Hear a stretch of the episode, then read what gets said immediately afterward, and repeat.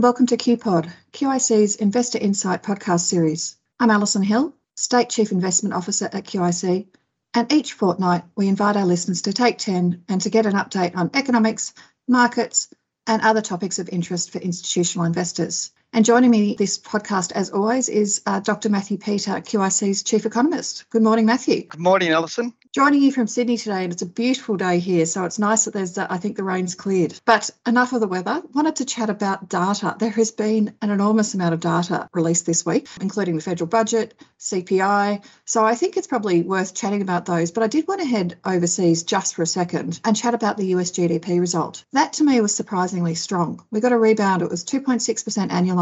That kind of took me a little bit by surprise given where we've been at recently. But underlying that, we saw a really, whopping drop to housing investment, dwelling investment down 25%, which is perhaps a little bit of a nod to what's happening in Australia. We had the ECB lifting rates by 0.75 or 0.75% up to 1.5%. So all of that must be putting some pressure on the Reserve Bank of Australia, I would have thought. Yes, Alison, we've had quite a bit of data out, you're right, and the US GDP result is, it's pretty strong, 2.6%. Put that in perspective, Alison, that's almost a percentage point higher than probably their trend rate of growth at the moment. But one thing that has to be remembered in that is it's a bounce back from a very weak first half of the year. So GDP in the US, if you look at the level of GDP as opposed to the growth rate, that 2.6% was only just enough to bring the level of GDP back to where it was at the start of the year. So the question is really what happens from here. And I think you pointed the way a little bit in that incredible housing investment result down by 25%. It's huge. And the outlook for the economy in the US is starting to now show the effects of the higher interest rates and the high inflation rate. Consumer spending was down, below trend growth, about 1.4%, I believe. And you've also seen weakness in the more timely monthly data about investment, where we've had one of the key indicators of investment in the US actually falling in the recent monthly data. So the outlook for the US is starting to weaken.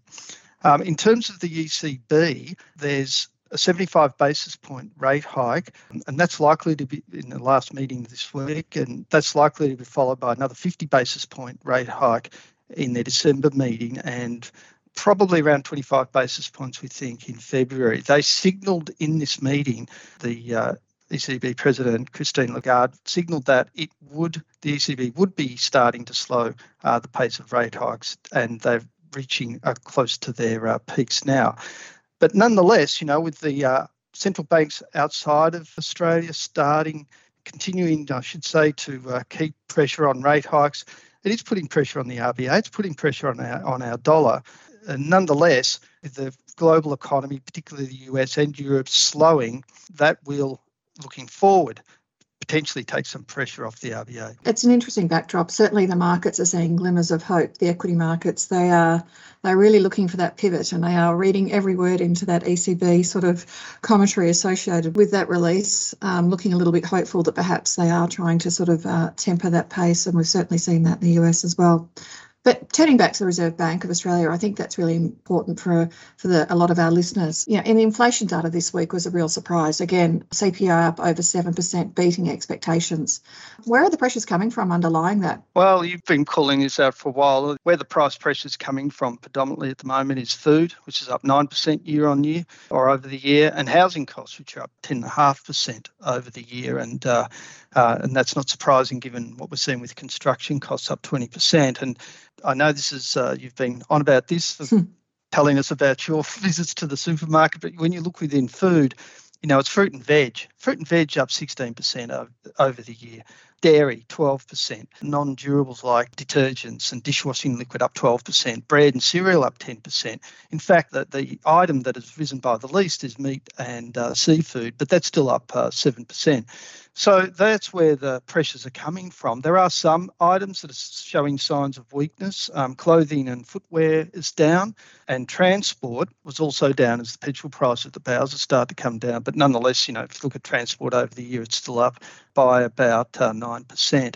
So the pricing pressure is still there. It's predominantly food and housing. Well, I'll tell you what, as I say, look, I shouldn't talk about my shopping basket the whole time, but it does hurt each week. It is expensive. So all of that's got to put a bit of pressure on the RBA. I mean, the RBA sort of, in inverted commas, slowed its pace, you know, from its previous 50 basis point rate hike through to 25 at the last month, you know, at its last meeting. But do you think that's going to increase the pressure for it to do the jumbo hikes to try and sort of get that inflation a bit more under control? Well, having the miss certainly puts pressure on the RBA to do further tightening, and the question is, do they have to do the jumbos or not? The inflation rate that we saw in the third quarter is probably still consistent with the RBA's target rate of inflation at the end of the year at 7.75%. In my opinion, they don't need to jump yet away from the 25 basis point rate hike that they initiated in last meeting of the RBA. I was critical of that rise. I thought they should have gone by 50 basis points again at their last meeting, because that would have given them wiggle room if the CPI came out a little bit less strongly than what was expected, to go back to 25. But by staying at 25, it's hard for them, particularly when there's no strong evidence that the inflation rate's missing their own forecasts, for them to all of a sudden change course and do 50 basis points at the meeting on Tuesday. If they were to do that, their fragile credibility, I think, would be further weakened, because they'd be sort of now saying, oh, well, we were sort of wrong with the 25 basis points we did last month. We should have done 50. We're going to do it now. And I think for that reason alone, they will stick with the 25, at least in this November meeting.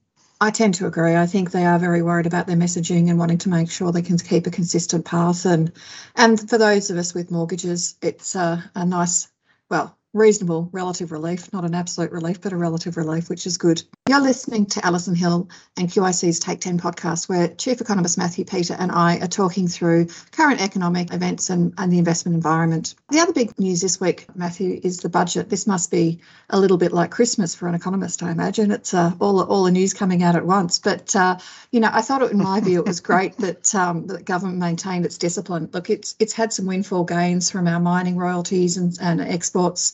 Look, it could have gone on a bit of a cash splash and given us a bit of a sugar hit, but it didn't. It's tried to be prudent. It's tried to be sensible. And I think, from my perspective at least, that's actually a really good thing. And perhaps, potentially, they took a few lessons from that terrible failed experiment of the UK government, the Truss government, sort of policies reversed very, very quickly.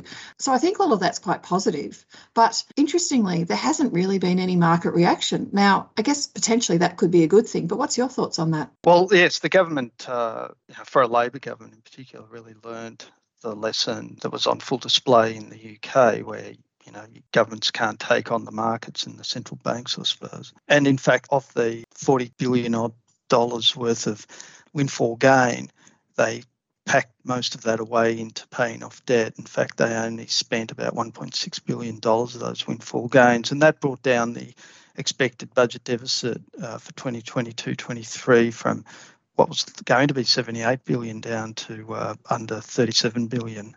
So that has been received quite well, I think, and it was the obvious direction that the government had to go. And remembering, this is effectively like a mini budget, so unlike the UK example, they avoided having a rush of blood to the head and trying to implement too many changes. They'll have to hold off that until the May budget next year and further on.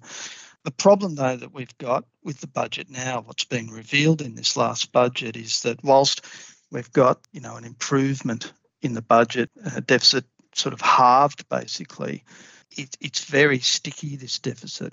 So it doesn't improve from where we are now for a decade. So we were running now budget deficits of about 2% of GDP for the next 10 years. So we're in this sort of trapped in this structural budget deficit for a decade. And the consequence of that is that instead of the government debt peaking out and then starting to come down, it just continues to rise for the next 10 years without signs of abating. And importantly, with the federal government, it gets above 30%. The net debt as a percentage of GDP gets above 30%, which is a trigger point for ratings agencies to downgrade Australia's sovereign credit rating, which is AAA. And we're one of the few countries in the world with a sovereign credit rating of AAA.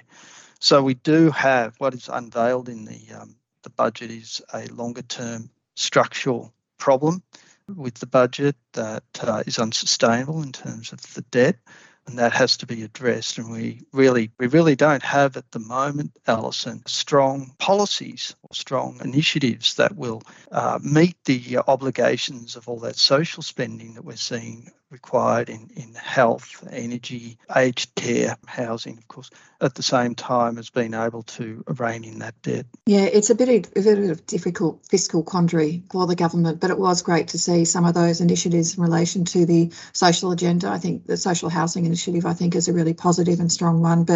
And also it's nod to try and help productivity, which is a way that we can try and work through this quandary, with the extension of the paid parental leave, for example, in trying to sort of keep people in the workforce. But again, time's got the best of us today, I think, Matthew. But thank you very much for joining me, and thanks to our listeners as well for taking 10.